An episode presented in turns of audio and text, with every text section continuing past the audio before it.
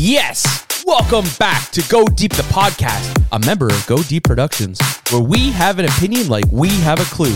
Thank you for coming back. And here's your host, John Nothing Doe. Ah, yes, here we go. Another sunny day. And if it's not sunny for you, that's unfortunate for you, but it's very sunny for me and I'm enjoying it. We have another special guest on the show. As usual, we're not here to upset you, we're here to enlighten you. And with that being said, I have someone very special that would love to have your ear for 30 minutes, an hour, or however long they decide. The one, the only, Julie uh, Maddie. How are you? I mm. butchered that a little bit.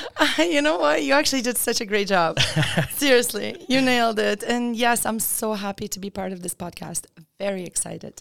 So everybody's probably wondering, what do you do, Julia? And I'm going to throw it out there for you. I'm going to I'm going to take the step, take the initiative, if you will, and say it for you. You're a light worker. Now everybody's like, what in God's green earth is a light worker? I'll let you explain first, and I'll tell you what Google tells me. Okay. Well, in my definition of light worker is somebody who spreads the inner light, somebody who ignites others, empowers others, and enlight their light from within. However, uh, usually when people ask me what I do, I tell them that I teach unconditional love. Okay. And that raises more eyebrows than the light worker. Does it raise eyebrows in the sense where people have filthy minds, or does it raise the, the. You know what? I think that a lot of people are not familiar with the concept of unconditional love. And everybody thinks, well, unconditional love, what is that? Love is love, right? Yeah. But I believe that there are two types of love there is a utilitarian love, and there is unconditional love. And the best example to give without going into details yet okay. is um, you, let's say, if we take a person, a person usually loves or likes, whatever you want to refer to it, their cell phone, right? Yeah. Uh, they can't necessarily, they can live without it, but in they practice, they need to, right? it's not ideal. Yeah. So if we use this term broadly, some people love their cell phones. However, yes. if their cell phone gets lost or stolen or broken, they will be sad for maybe a week, two, maybe even a month while they're switching to a new device. But once the new device comes into place, they move on and they kind of forget about their old cell phone. Why? Because the love was utilitarian. Okay. So the person gets attached to something or someone because they're using this person or this device. Okay. However, the unconditional love is the way you love a pet so if you think of, let's say, adopting a cat or a dog, yeah. when you adopt a pet, you don't expect them to clean or cook or I don't know, do dishes or pitch in for half of the bills. Yeah. You take that being with an intent of taking care of it unconditionally. Yes. And technically, the dog can rip up your slippers, and you're still gonna feed it. You're still gonna pet it. You you're might consider otherwise for the evening. I know. And, well, again, you don't have to tell us the truth. We know it. It's okay. Oh, that's hilarious. Um, but going back again, you know, you're very forgiving. Yes. Even though you're not necessarily getting specific actions, all you get is love in return. Yes. But that's what unconditional love is, is loving something or someone just for their existence. And I think that's the concept that kind of got lost um, and gets lost with us as we grow up. Because the only way we can learn unconditional love is either we keep it from our childhood, because every single person that is born, every child is capable of unconditional love. Yes. And that's why when you look at a one or two year old, they don't have depression. They're not a racist. They're not prejudiced. They're not sexist. They just love everything and everyone. They love the world. They have zero expectations and they have tons of gratitude. Again, that's the basis of unconditional love because unconditional love requires unconditional acceptance. Okay. Which means that you accept the person or situation either way. Yeah. And you love the person, including yourself, either way, good or bad, because technically that's subjective. Yep. So what happens is when a child is born, they're capable of con- conditional love. However, as they observe grown ups, let's say their parents or their teachers, they start getting feedback. Oh, you didn't do your dishes. You know, you grounded. Yeah. AKA, I do not love you in that moment. Because most parents, when they, let's say, throw out a punishment, and again, I find that nowadays parents tend to teach children through punishment rather than through rewards. Okay. And I think that positive reinforcement goes much longer way, not with just kids, but even with adults growing up. Because I find that when you're putting somebody down for what they did wrong, rather than raising them up for what they did right, you kind of emphasizing on what you want them to concentrate. So when you're punishing a child for what they did wrong, they just gonna do things right out of fear. However, when you praise So, like in a way of dominance. Exactly. Because they just want you to love them and they don't want to disappoint you. Yeah. Right? Because again, the concept of unconditional love is getting lost through the parents. Why? Because, well, the parents weren't unconditionally loved, you know? So therefore, how can they love unconditionally if no one unconditionally loved them? So I find that when you positive reinforce behavior, so let's say if your child does something right and you reward that, then in their brain, it's like, I want to do more things right Yeah. to make them happy rather than I don't want to do things wrong to piss them off. So it's kind of the same situation, but two completely different ways to deal with it. For sure. I've heard a lot about that stuff. Now, before we go any further there, we're going to go into the meeting for Google, right? Yes. Which is a little bit different, but it's not much different. Okay. So for Google, it says light workers are workers of the light, the light being God and Jesus. If you're not religious, it doesn't have to be religious. So take a step back, folks. uh, so we are workers for them to help them come out of the darkness and into the light and love, which is a lot what you were speaking about. Love is something that is uh, not trendy and not to be bragged about, which you're not. I'm not saying you're bragging. I can see the look. Folks, I'm telling you, almost died right there. Um, it just means you're dedicated to doing this. That's good. So let's go back to um, the this meeting for one second. So would you say that you're spiritually connected while you're doing this uh, light work? Like, do you speak to your uh, spirit guides, or do you have anything of that sort, or is it just something you feel inside and you just have to use it for the positivity? So it's a great question. And uh, before I dive into that, I want to address the whole religion thing. Okay. You see, I always say that I have faith, but not religion, because to me, those are different things. I do believe that there is a greater being, whether you want to call it God, universe, different people refer to it differently. Of course. Um, so I think as long as the person has faith that there is something greater to whether it's take care of us or take care of I don't know our universe. I think that's an important base to have. Yep. I don't really want to dive in too much into religion or what it means for me, which is I think a great thing for a next episode or a podcast. Yeah. Wink, wink. Yeah. But uh, going back to the way I work, so my base is still psychological. So when I work with somebody, I do make psychological evaluations, and that's based on the material that I've learned. That's based on my experience because, well, I've been in therapy in the beginning of my years in my life too. So I've had that experience. So as much as I use that knowledge as a base, I do go off my intuition as well. Okay. Um, I do channeling uh, in terms of receiving information. And channeling, the best describe is when I'm talking to somebody, sometimes I receive like this images or pictures in my head yeah. that when I describe it to the person, to me it might make zero sense, but it makes total sense to them. So like a like a psychic or like how Steve Harvey talks about when you have a vision, it's you know doesn't matter your religion. I'm just saying this word out, but like it's God's Yes, God's showing way- you what what's for you if you want it, kind of thing. Yeah, exactly, 100%. And I always say that to substitute me, right, a person can go to a psychologist, right, for a session, and then they can go to some Reiki guru to work on their energies and high vibrations. And then, I don't know, finish it off with a psyche who will pre- predict their future. Yes. You know, somebody who's spiritual. Now, when someone works with me, I call myself a combination of three. That's how I came up with the whole 3D term because I really look at the person from all perspectives. I see people as energies, and I've studied enough to understand how energies and high vibrations work. Okay. So when I work with my clients, I try to keep them on high vibrations.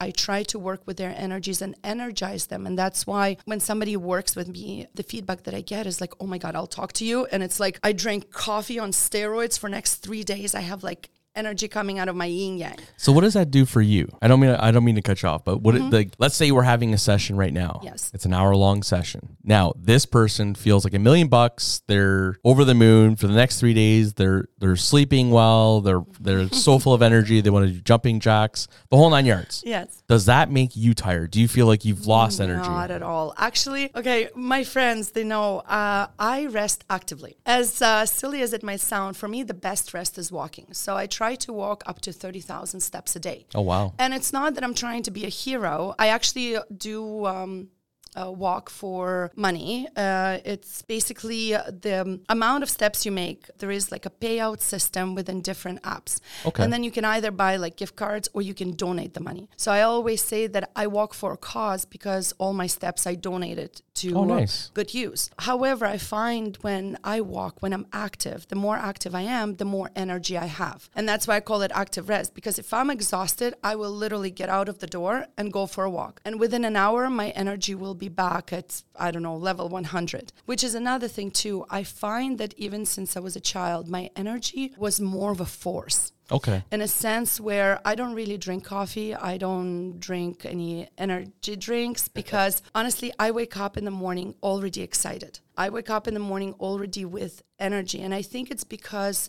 I live my life very soulfully. Okay. Going back to my belief that every human being consists of three main parts, which is our body, the physical part, our soul, and our mind, which is people refer to it as ego or playing roles or wearing a mask. So if you think about it, I had a post explaining that when you feel tired from your work, it's not necessarily the work you do, but you get tired of playing a role while you're doing that job. Which makes sense. I think a lot of people are wearing masks. Yes. So wearing a mask or playing a role or pretending or living through your ego is actually extremely exhausting because it's kind of like lying. You got to keep up with it. You got to remember true it. self. Exactly. But when you are your true self, everything you do fulfills you. Uh, and that's why, w- for me, even working with my clients fulfills me. And uh, the best example I have is I had a client overseas and we had like 12 hour difference, which is I work around the clock because I love what I do. So at one point, I received a message and I was up. It was one in the morning, my time, and it was 12 in the afternoon, her time on her end. So she sends me a message. She's like, Julia, I know I haven't paid for a session, but I'm having a complete meltdown right now. Can you please help me? So I never refuse people if they're really in need. So I could feel that she needed me, you know, so I kind of tried to nurse her through the experience that she was going in. And then at the end of it, she goes, You know, I really don't understand. I feel like I'm so passionate about what I do. I feel like, you know, I finally found my purpose, but it just doesn't sit right. And mind you, uh, she was in aesthetics industry. Let's say she does nails for a living. I was gonna say nails or eyelashes. or Yeah, right? sure. I Yeah. just want to use an example. so I remember saying to her, I said, you know, as much as you think you're doing what you're passionate about, let me ask you this. Right. And I kind of shifted it and said, right now, it's almost 2 a.m. on my end. You have not prepared for my time for me to come here, like to be here for you. Yeah. However, I am here because it matters to me. That's my purpose. That's my passion. Yes. Now, if your client were to call you at two in the morning and said, Hey, can you come over right now and do my nails for a thank you and a smile? I'm like, What would you do? Would you jump into your car, drive over and do the nails? And she's like, No, of course not. And I'm like, That's exactly it. Passion is something that you can be waking up in the middle of the night. Like you wake me up in the middle of the night Yeah. asking me about self love. I'll preach. I'll Yeah. preach till five in the morning, even if you woke me up at 2 a.m. oh wow. So that's what I think true passion Okay. is about. And when you are living through your passion, you constantly have that energy because that's what fuels you. Yeah. That's what gives you that Drive. zest for life and drive. Yeah. That's crazy. I think if someone called me at two o'clock in the morning, I probably wouldn't hear them because I turn off my phone. so that's very nice of you to keep your phone uh, up and available for them. Yeah. Well, I, you know what it is? I genuinely love humans. I genuinely love changing people's lives. And yes, I do it for money because, well, nothing is free in this world. You know, I cannot Nothing buy of value is Ex- considered free. Yeah. True. I cannot buy, I don't know, my kids uh, meals with a smile. Yeah. So, um, in that sense, I feel that yes, I get paid for what I do, but I invest more than my time. I invest my energy, I invest my experience, and I truly invest my heart and soul. So, again, my goal is not to get paid. My goal is the result. My goal is for a person to come back and say, shit, you changed my life. Yeah. I cannot recognize my life. And that's really the feedback that gets me going and Yes. helps me move forward because so far, and again, I'm not saying it in a bragging way, but my success rate is 100% and I'm very happy about it because if I'm able to touch and change every human's life that come my way, yeah, I'm excited. This is definitely a great purpose in life for me. This does sound like a great purpose. Sorry about that sound effect, Oh, folks. I love that. I thought that was like a little celebration to what I do. it was. It was. Uh, it was a praising for the moment. love that. Now you have a bunch of clients. Right now you have the obvious feeling of 100% completion in a sense. Is it 100% completion? Like, do you find that these people are lifelong clients, people that will come back to you periodically. Sometimes they do, sometimes they don't. Okay, so anyone who's listening and who is a, a counselor or I don't know, a psychotherapist might not really like what I'm about to say. And I do work a, a lot with people from that type of industry. I get a lot of coaches, life coaches, psychologists, psychiatrists. And here's my 50 cents on the matter. Most people in that field field work with what I call egos. So when somebody sits there going over the traumas, going over, you know, the negative experiences, trying to kind of pull it apart but not necessarily heal it from the root. And what I'm referring to is imagine you have a headache. If I give you an Advil, it will take away your headache. But your headache might come back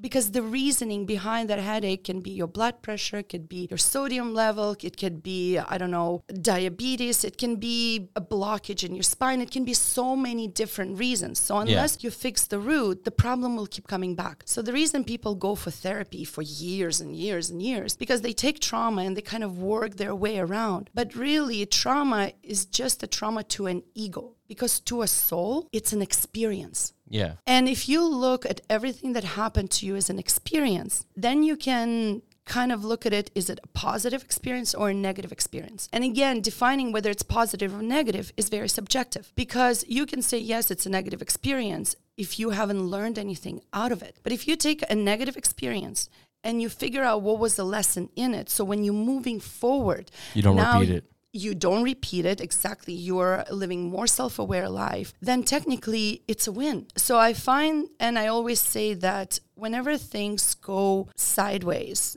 regardless of whether it's good or bad. If it's good, great, then it's a pleasant experience I'll remember. If it's negative, then great, because I'm going to learn from it and I'm going to move forward with a better knowledge of life. Because things don't necessarily happen with us, they happen for us. They happen for us to experience something and something greater. And I think that's where faith comes in. Yeah. Because if you have no faith, really, then you can't rely on a feeling that, yes, you know what, everything happens for the best of me. And that's when I think you start going down the spiral feeling like you're alone, like no one cares. Because again, with faith, you'll always know that there is a greater being that does care about you, that you matter on a bigger scale. And I think that's where, again, faith is very important to have. 100%. I believe faith is uh, a big deal. Now, do you find you were talking about channeling earlier? Yes. So, what is your process of channeling? When did you first discover you were able to channel, or was it something more or less you were taught, or you were uh, So, it, as I became more and more self-aware, it came in naturally, and I actually want to tie in your previous question to that. So, again, when somebody goes to a counselor, they usually work with their egos. So, therefore, it takes years and years, circles and circles worth of work to kind of come to a final destination. For me, I try to go after a soul directly. So, I try to communicate communicate to people through my soul towards their soul. And I try to go through every experience in their life, help them figure out the lesson, help them figure out the pattern. So usually my clients, they're not necessarily repeat clients. Like somebody might come in for a tune up, what I call, you know, if some situation aroused and they're like, oh my God, Julia, like I looked at the situation from all angles. I'm really not getting what's the lesson here.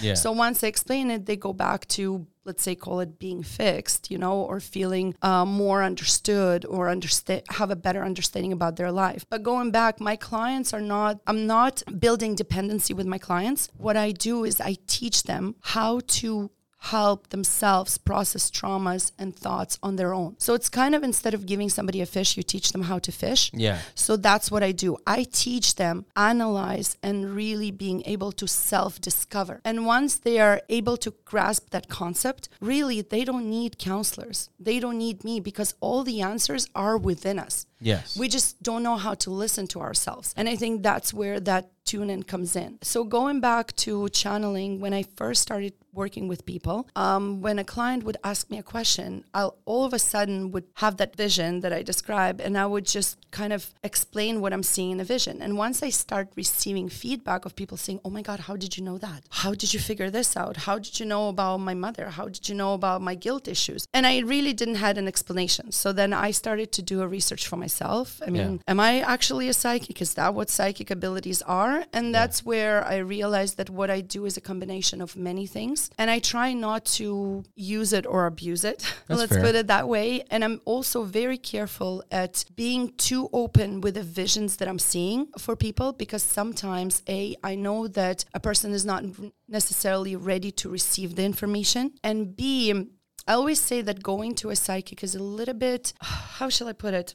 Okay, personally, I'd never go to a psychic. And the reason being is because imagine yourself trying to get from point A to point B. And imagine you're thinking that you want to go and see the ocean and you're standing at the crossroads. When you come to a psychic, the psychic will tell you to get to the ocean, you need to go right because that's where ocean is. Yeah. However, when somebody comes to me and they say, you know what, Julia, I want to go to the ocean, and I see them on the crossroads, and I know that if they go straight, there is a desert. If they go back, there is mountains. If they go left, there is, let's say, forest, and right, there is ocean. Yeah. And yes, they want to go to the ocean. But I always try to explain to them that there's other avenues that they can go and see. I always want to make sure that is it the ocean that they want to see? And I always try to open up the other Possibilities? possibilities for them rather than narrowing them down to one. Because again, what psychics do, they kind of take all your routes, life routes, and they say, okay, you only have one and you got to follow it. Because once you receive the information, it makes it true in your brain. So if I were to say to somebody, so you would say they almost kind of, sorry, I didn't mean to interrupt Mhm, you. no, no, no, go. They would, they'd be more apt to lean to exactly what they've been told is coming. Exactly. So what I try to do is I try to understand, not necessarily tell my client where they headed. So let's say somebody comes to me and they're an alcoholic, and I can see that in the next five years they're going to lose their whole family because they're already disconnected from their kids, they're getting disconnected from their wife, and really that's the route they're going. But what I do is I would ask them. I said, I would say, where do you want to see yourself in five years? And say they say, well, I want to see myself athletic. I want to see myself well built. I want to see myself playing with my kids. I want to see myself, I don't know, being connected with my wife. So when I see that they want to go, let's say, one direction, and it's not the direction where they headed right now, then my job becomes to change their reality and try to change their path onto the experience that they're looking for. And the best way to describe it is you know how they say manifestation is not about thinking what you want, is about being. Yeah. So again, if you want to be athletic or you want to, I don't know, run a marathon, you got to think that person that wants to run a marathon, that person that's athletic, would that person drink a Coke? Would that person go to McDonald's for breakfast? No. And if the answer is no, what would that person do? And so you say, well, that person would have a smoothie every morning or a protein shake. So if you want that reality, then that's what you got to start acting as of right now. Again, the biggest part of my therapy is because I'm teaching unconditional love. One thing I do is I provide unconditional love for my clients. So I really immerse them into that feeling of unconditional acceptance so then they can apply that to their life knowing what it feels like. So wi- I believe that with every concept, in order to get it, in order to be part of it, you need to immerse yourself into it and understand what it takes to be on the lifeline that you want to be on. So you would say in that regard, you want them to fake it till they make it to that point where it's not believable, it's it is. Yes, the only thing is you got to do it with a purpose. Right. Yes. So, for example, again, somebody who wants to be wealthy, Yeah. right? If they were to go and sell their car to buy Louis Vuitton because, well, that's the purse they want to, I don't know, have to fake it to make it, that's very surface like. Yes. So there's always two types of, um, let's say, impression: a surface impression and the internal impression. So the change has to be from within, right? So it's not about changing the surface look to fake it; it's changing your mentality from within to fake it. Because here's the thing: if you're gonna fake it surface-wise, you might not have that McDonald's next to like sitting next to your girlfriend. However, you might have that McDonald's at 2 a.m. when no one's watching. So your change has to be to the point where if no one's watching, you're still doing it. Yes. So yeah. That makes sense. All right, so let's uh, move a little forward here, there, Julia, and let's start talking more about your clients. So you've had a bunch of clients, and um, you've shared one of your instances with us. Tell me more about some of the more worst case scenarios that you feel like you've helped that person turn the corner and go in the right direction. Okay, so I had um, a client who's um, had really big issues with guilt, and it really was coming from her childhood to the point where her father was an alcoholic, and uh, when she was an age of six, he would come home drunk, and in order for him not to beat her mom, she would run towards him, so he would take out because he was an angry drunk. He would take out his anger on her. Oh wow. And when I asked her what was her train of thought behind it, she explained that she felt that her mom had to stay with an abuser because of her, because she was born. And when we start looking into the root of it, and I was trying to show her that her guilt is really inflicted and her guilt really didn't had base for it as I could see it. I explained to her that there's a lot of women that are single moms. There's a lot of women that live on their own. Especially, I explained to her that for her mom to choose to stay with an alcoholic that weren't working, there definitely was no support. She was staying with him for her own reasons. So, in that moment, my client recognized in that situation that it wasn't her fault and that it was self inflicted fault. So, once we start going through every example that she would give me, she realized that there was no basis for feeling guilty. However, that guilt was just such a strong feeling that she couldn't overcome. So during the conversation, I get this vision that she was a very abusive person towards other people in pre- her previous life. So I basically start sharing with her my thoughts and I said, you know, I really feel that in your previous life you were abusive and that's where your guilt is coming from. You dragged it into this life trying to repay that guilt, trying to be kind towards people around you to make up for your kind of previous experience, aka that's what karma is, right? Yeah. Is our experience from previous life we kind of drag them into this one and that's what kind of messes up with us. Now, could that not possibly be a soul contract? Because I've heard that too, but I don't know if that applies in this particular Uh, scenario. Soul contracts, yes, they're real, but I believe that again, the way I see it, it's more between two souls, two people. She felt guilty about everything. Okay. So anything that would happen in her life, you know how some people get angry or some people get aggressive, she would get guilty. So I find that that underlining feeling that everyone and everyone has their own feeling, which is very interesting. I call it a program, and that's another thing that I do with my clients is everyone has the specific word, the specific underlining feeling under every situation that they go through. And that's usually what people refer to as karma. And to some, it's about fairness. To some, it's about guilt. To some, it's about selfishness.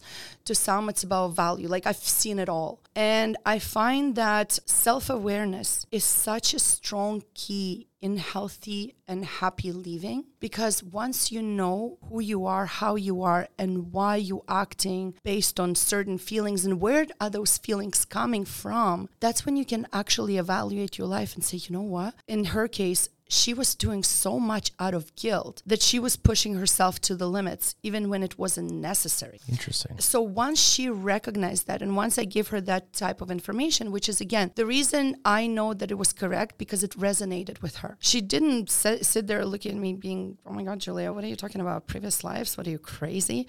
she looked at me. She's like, "How did you know?" Because she could feel it within her soul, and she could feel it within her heart that what I'm saying has a place to be. That what I'm saying resonates with her, and that to her it feels like the truth. Because if I were to tell you, for example, that I don't know, you know what? I think in a previous life you were um, a courting lady. To you, it would be funny because, well, they're what? Like I don't what? think I'd look good in a dress. Yeah, exactly, exactly. But when I say something that's really relevant to you, it will resonate. You'll Yes. know that it's true. Do you think it's relevant only because you wanted to work with you? That you're desperate for something to work, or do you think it's something that actually be relevant in you, and you'll f- like you'll feel beaming out of you almost? You know what it is? Because I make my clients feel very comfortable and at ease and accepted, they have no problem telling me no if they feel that something is incorrect. Okay. The And you never feel offended when someone says Oh no. my gosh, no, no, correct me when I'm wrong. I don't know, challenge me. I love that. I love that because, well, I'm never wrong.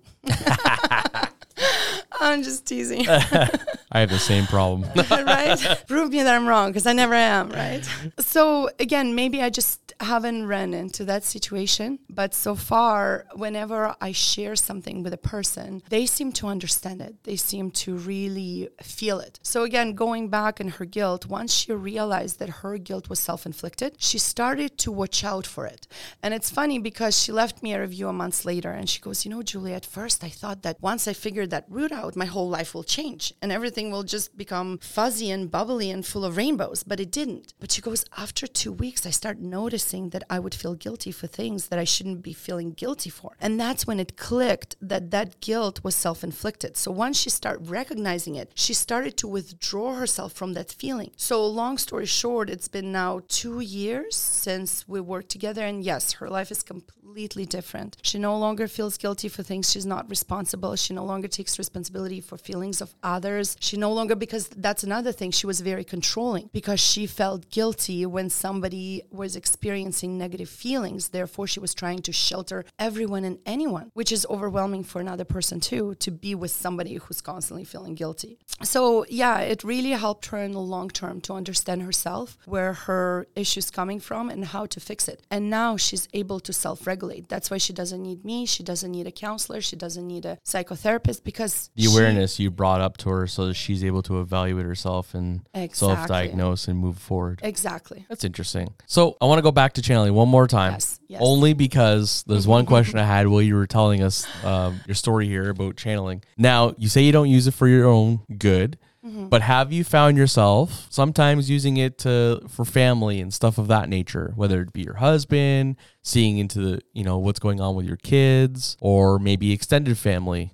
So, with regards to my husband, my kids, and my family, and my friends, I mean, everyone knows what I do because I breathe it. So, to me, channeling is such a normal thing at this point that, uh, you know, for example, let's say my husband, I can have a conversation, and let's say we're talking about his business, and he's like, you know, like last few guys I hired for some reason, they're not working out, and I'm just not getting what it is. Can you help? And I would start asking him certain questions. Okay, well, what do you think your lesson in it? What do you think you're trying to learn from it? And then all of a sudden, I'll get the answers, I'll get the information. So I would start talking, and usually when I'm channeling, on a physiological level, I get covered in goosebumps.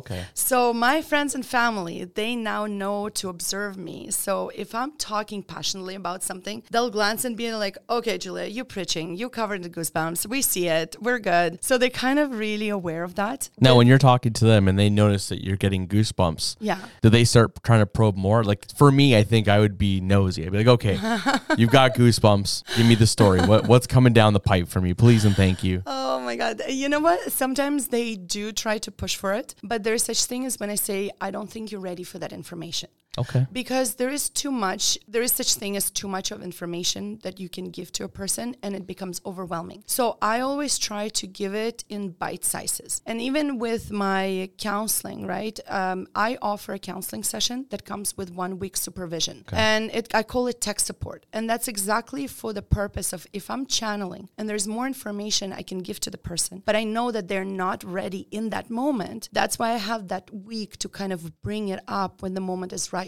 so yes i would remember that information and i would still give it to the person but at the right moment Okay, that makes sense. So when we came here, uh, this is the last question of channeling, and we'll move on. Um, i love it so when we came here, and you met me initially, yes what were your goosebumps? ooh okay I'm being nosy. I can't help myself. Ah, wow. Okay. You know what? Uh, I love this and I'd love to answer. But yeah, you know what? I really believe in people's privacy. Okay. And uh, as much as I would love to tell you everything I think, um, I, I'd like to reserve a right to do it between you and I. So we're gonna be doing this privately. Yeah, not the whole crowd. we don't need to tell them all where you're going with your life path. But Okay. yeah, I'm definitely open to sharing with it. Ooh, I'm excited. if it's good enough, maybe I'll share it with you guys. There we go. On a You later know show. it- you see, that's the thing. I rather tell you in person and let you reserve the right whether you want to share it with the rest of the world or Yeah. not. Because again, neither you or I know what's going to come out of this mouth. no. And I don't want to start channeling and then in the middle of it just kind of cut it off because I know that it's too personal or too sensitive of an information. Okay. Because again, I have respect for all people because I genuinely love them. Of so course, course. last thing I want to do is jeopardize somebody's well-being in emotional way. Okay. All right. That's fair. I can respect that. so you have your LinkedIn channel, and I say the channel because you're on there, and you're, and I wouldn't even say you're preaching. I'm saying you're sharing insightful. I would almost say like memes, but they're not memes. They're just short little reels, if you yeah. will, of like your uh, intent for positive and stuff of that nature. Where do you see yourself? In five years from now with this? Do you find that you're getting busier to the point where, you know, eventually you're going to have to have somebody else help you do that so that you can keep focusing on the clients you have? Do you think this is just something you're going to be able to handle on your own? It's a great question. And honestly speaking, headed into public speaking. Okay. And the reason I'm saying is that is yes, right now I'm working one on one and I'm changing people's lives one human at a time. But I do want to make a large impact large enough impact on the whole humanity. So you want to make a dent in the universe. Exactly. so yes, I am making that dent and chipping away one human at a time right now. But if I can get 100 or 1000 humans in front of me, I can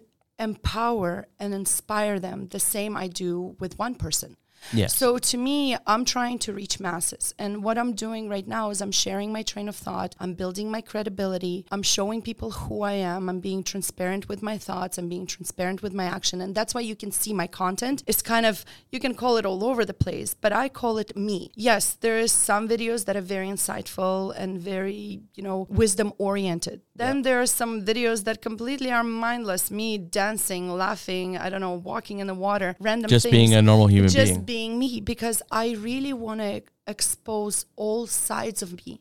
So when somebody approaches me, they know who I am, they know how I am because with me what you see is what you get. Yep. I am as transparent as it can be. I write even in my posts I write about my kids, my husband, my personal life. I have nothing to hide. Yeah. So I'm very open with it and I do it with the purpose of yes, empowering and inspiring other people so they can see things that I do and be like, "Wow, this is interesting. Okay, I'd like to do that too." And then also as I said, building credit credibility where I have enough space to take it publicly, where there is enough people that can support me and sort of empower that journey of mine, right? Because again, whether I'm talking to somebody one on one or whether I'm talking to 100 people at one, the result is the same. So if I can reach more people at once, well, it's more beneficial for humanity and the planet itself. That's a, a beautiful way of looking at it. Now, when you're talking, when we're talking about your reels or your experiences that you're sharing on LinkedIn, is there somebody else like I, I see, like I know that you're, you know, you're being a light worker, but I'm also seeing like motivational speaker kind of stuff. Is there any motivational speaker that really speaks to you? I know for me, I'm like a Tony Robbins, Bob Proctor kind of guy. Some of these guys I'm not so into. I don't feel like they're genuine, but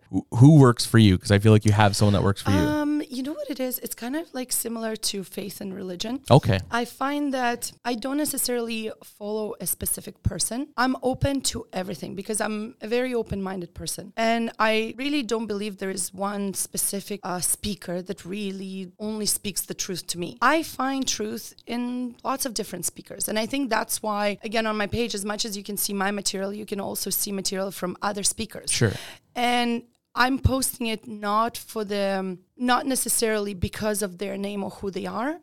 I'm posting and sharing it because their message resonated with me. So, because again, sometimes I scroll through social media too. Sometimes I see different videos of other speakers that make sense to me. And those are the videos that I share. Yeah. So, for me, there's I don't idolize people, and everyone has sort of things that I agree with and things that I disagree with but I only choose to take what works for me. That makes and sense. share that. Now, you did make mention that you do have some limitations with people and you try not to share everything too much because too much information is too much of an overload. Overload. I can't speak English today. And that, you know, they'll probably do like what they do with psychics and they'll lean on that information and make it a reality opposed to fall into their their path, if you will. What's your limit, really? Like, um, so again, you see, as you describing it, I was going to say, yeah, that's exactly it. I do not want to enable a person because again, when they're relying on somebody else, they're enabling themselves and they're really limiting the um, the journey, maybe the journey that they have exactly. Because once you rely on somebody else to tell you what's your next step and what to do, then really you're limited to just that. So I try to let my clients come up with their own life path based on the information that I provide for them. So think about this way. Imagine uh, you want to build a puzzle yep. and you come with me with a puzzle box. And I'm really good at building puzzles. Yes, I can take it and I can put all the pieces together and you can see it already put together. But you haven't done it yourself. Uh, exactly. But what I do is I tell the person, you know what? Can you find me four corners and then put them on the sides. Okay. So once the person does that, I go, okay, can you now si- find side corners?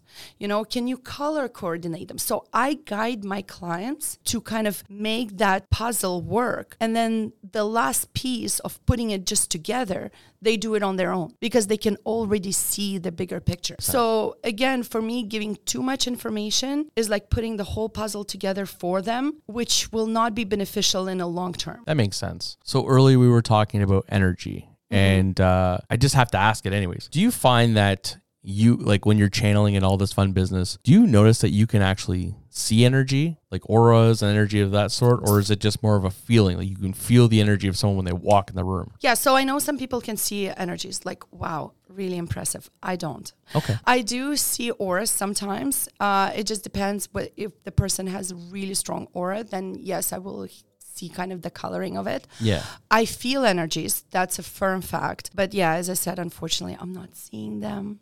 Sadness. That's okay. the energy feeling. So when this person comes in, let's say it's someone that's kind of terrible. What's your experience when someone comes in and you know that there's nothing good about this individual? You want no part of them. Okay, so oh, you see, that's a tough one I know. because I see good in everyone. So when somebody comes in with a negative energy, I still try to do my best to concentrate on the positive aspects of them and kind of build it from there. Because even with my clients, like I have clients that been convicted.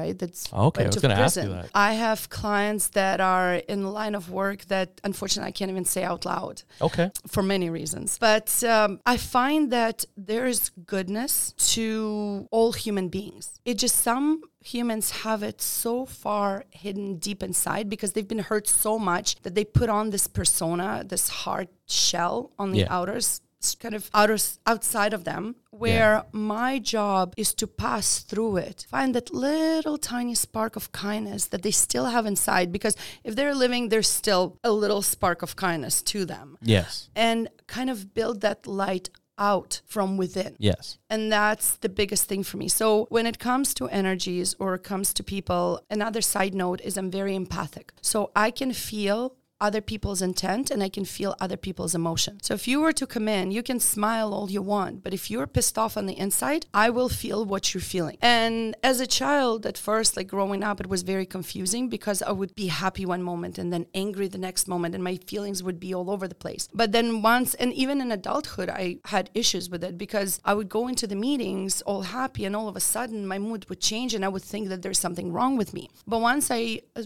start being more self aware, start learning about myself. Because again, this journey started with me. Yes, I use book smart knowledge to help my clients, but that's just my base. Truly, what I'm using is my experience because I went through the journey. And that's another part of why it's so important for me to be transparent, is because I want to show people that, listen, I've been in your shoes. This is what I did, and this is where I'm at. So if you want to be here as well, you need to do the steps. Yeah. And I've already proven that it works, which is very, very important. So, again, once I started discovering myself, I realized that I'm empathic in a sense that I can feel what other people's feeling, regardless of whether they try to hide it or not. So, automatically, when I come in the vicinity with somebody who's angry or bitter, yes, I can feel it in their energy. Yes, I can feel it within them because now I can identify it. I'm really good at separating myself from that feeling. I'm really good at, let's say, if I come across somebody who's very frustrated. I'll feel frustrated, but right away I'd be like, wait, Julia, that ain't your frustration. That's their frustration. Yeah. So I kind of push it away from me in a sense. I don't know how to explain it. No, that makes sense. My You- words.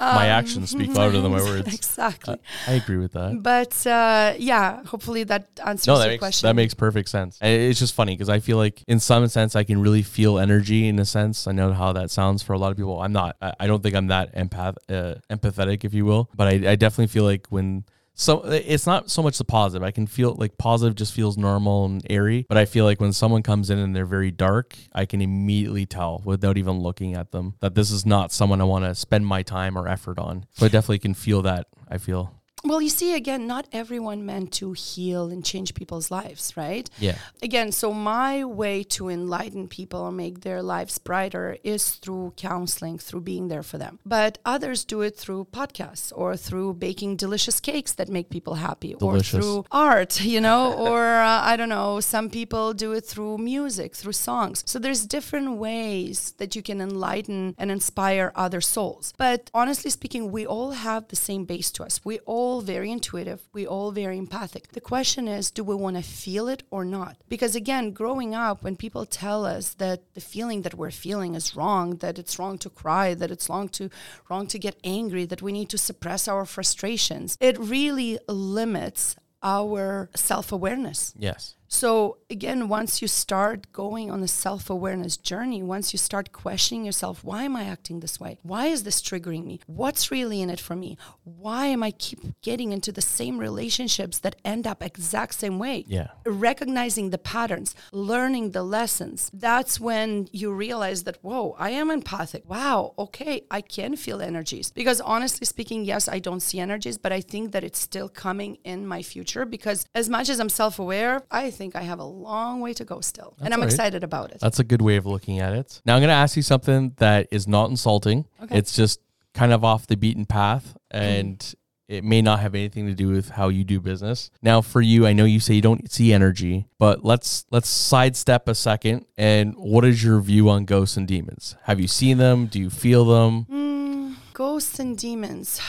It's a very interesting question. I have so much to say. My brain is running wild right now. I'm like, are you sure you want to ask that? Because even three hours won't be enough.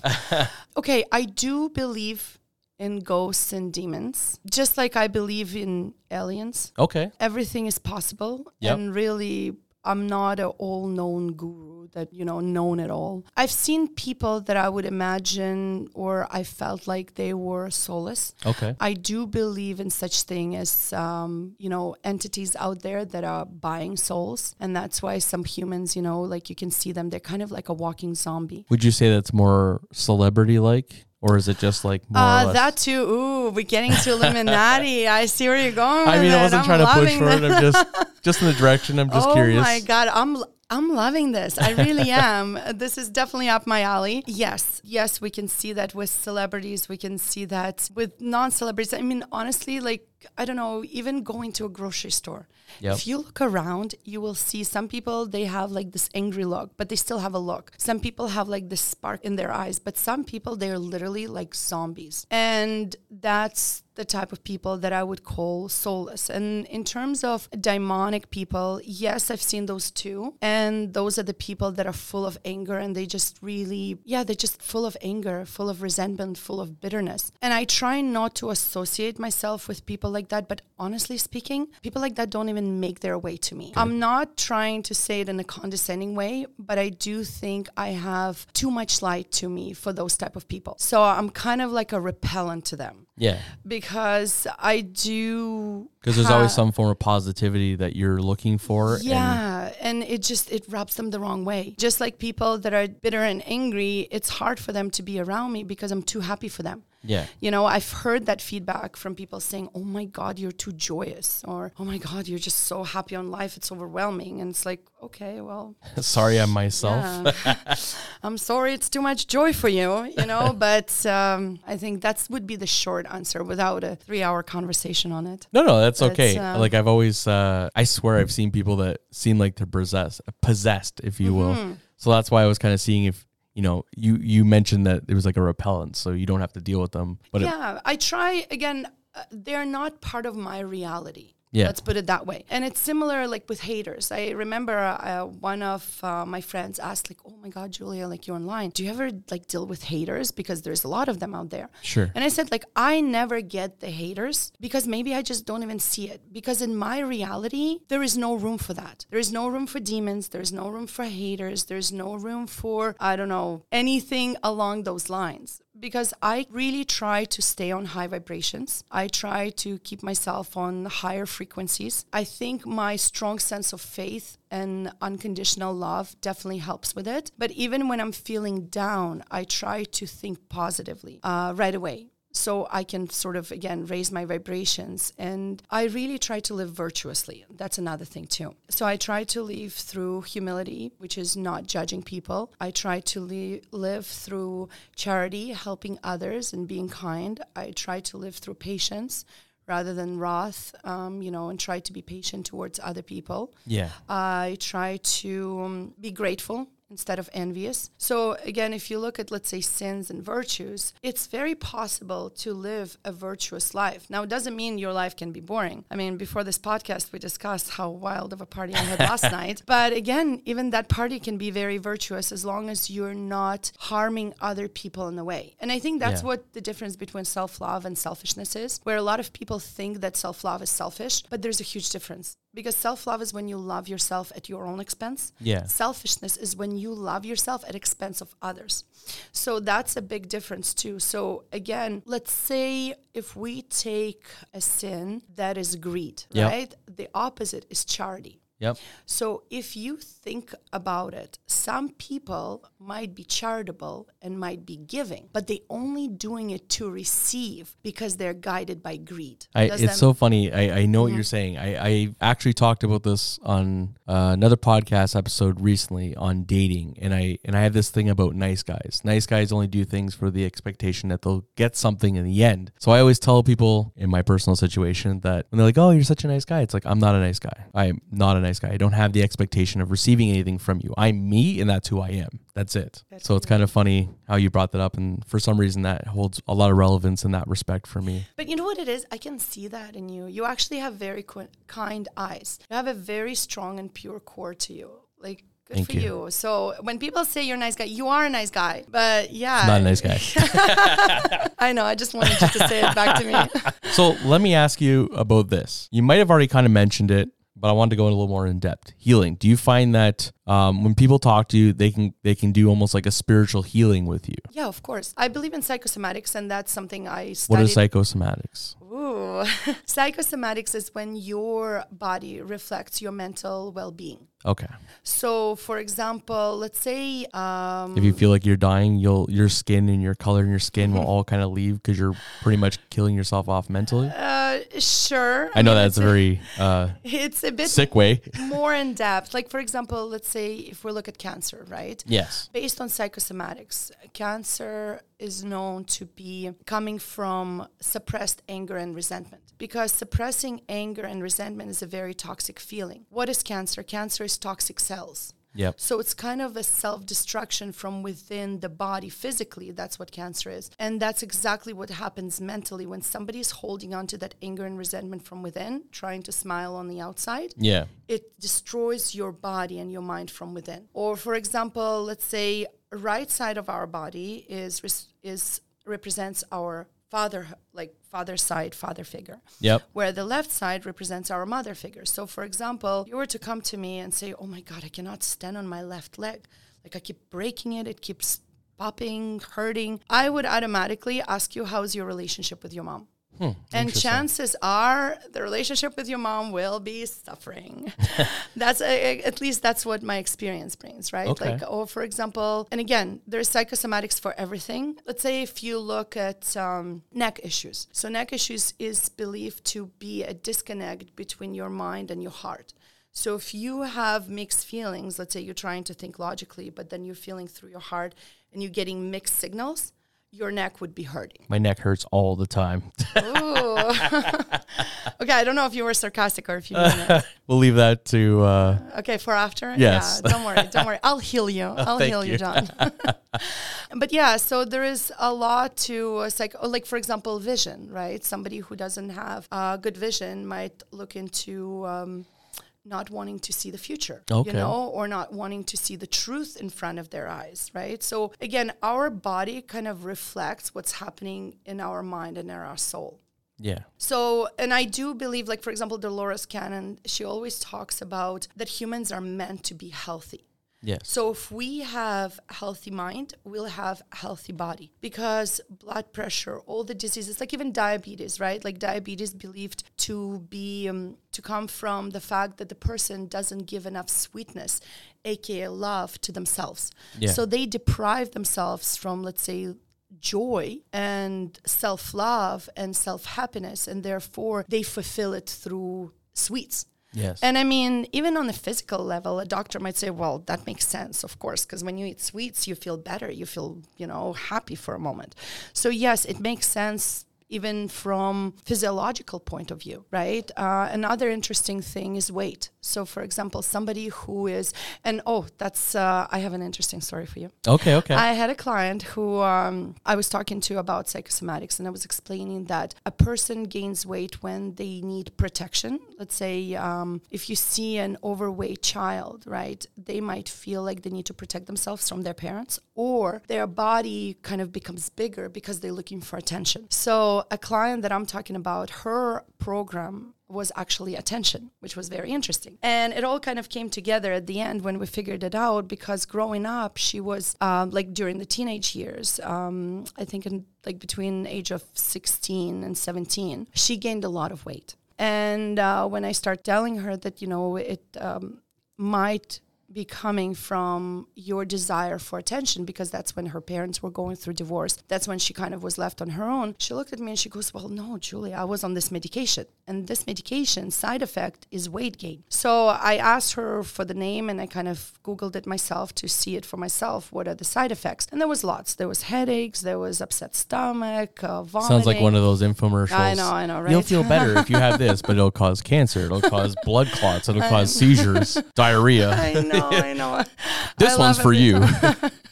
I actually laugh at it every single time. It's the most horrible thing in the I world. It's almost like a mad TV skit. I know. And you know what? There's so much more to it, right? That goes back to my uh, beliefs when it comes to Illuminatis, you know, and evilness really spelling it out what they're Yeah. doing. Because that's how they get away with it, right? If they tell you that they're going to possess your body, then they're all clean and clear if you say nothing, right? Yeah. And um, but anyways, going back on track and attention, uh, when I looked it up, yes, there was a side effect of weight gain, but there was also a side effect of weight loss. So I told her, if we look at it, your body chose weight gain rather than weight loss because both were possible. Yeah. Meanwhile, like it was possible not to have side effects. So yes, it's true. Physiological things do happen to us on the materialistic, like on the outer world, but there is still a subliminal message, and that's what I was trying to explain to her. Is she could have her body went the way of inflation and way of gaining weight and screaming loudly for attention rather than the other way because when somebody is becoming very skinny and anorexic it's their way to kind of disappear from life. They Okay, want to yeah. be unseen. They want to be so quiet. They're trying to disappear even though they're still physically here. Take the least amount of space possible. Exactly, exactly. So again, when you see children, like I have a weak spot when it comes to kids. So sometimes, you know, when I'm at the park with my children and I'll see some like little boy, you know, like very, very skinny running around and then running up to their mom or dad and their parent kind of yanking them by their hand. And you can see it right away that, you know, you know where it's coming from. It's Yeah. it's kind of sad but then at the same time it's interesting for me to live my life now because as i'm seeing people i can see kind of their working walking pains in a Okay, yeah. sense so when i see somebody i'm like oh okay i can see his pain i can see her pain and i know what they're going through so to me None of that becomes overwhelming. Like where you go home, you're like, wow, that really that really sat with me too hard. Uh, you know what? There are nights like I, I'd lie to say that it doesn't affect me because there are nights when I will just cry because I feel so sad for humanity. I do. Okay. I feel really sad for people suffering. Um, and that's another thing why I don't watch news. I do not watch news. I Same do not here. read news because you know what? I feel so helpless. I feel like I can, like at this point of time, I'm not a public speaker yet. So I do not have the muscle flex to really make a change. Okay. So to me, it's just so upsetting because again, I love humanity so much that to see anyone suffer is just personally painful for me to witness. I get that. So before we wrap this bad boy up, what is one message you would love to get out before we close this up? Ooh, thank you, thank you, thank you. I love this. Uh, you know what? One most important message to know and remember is that if people don't love and accept you how you are and for who you are, they're just not your people. And I always say that there's 8 billion people in the world. And if you think about it, out of 24 hours, let's say 12 hours goes to eating, showering, sleeping, whatnot. So that means that it leaves you with another 12 hours. And even if you have no job and nothing to do, how many people do you think you can fit in in that 12 hours? On a consistent basis, 10, 20, even 100. Even if we say that you can maintain a relationship, a healthy, good, strong relationship with 100 people at a time, yeah, that's easy to find in 8 billions. So don't settle for anything less than someone loving and accepting you how you are and for who you are because trust me there is a match to everything. If you, I don't know, if you love sitting and sleeping on the couch naked every Saturday and Sunday night, like nonstop,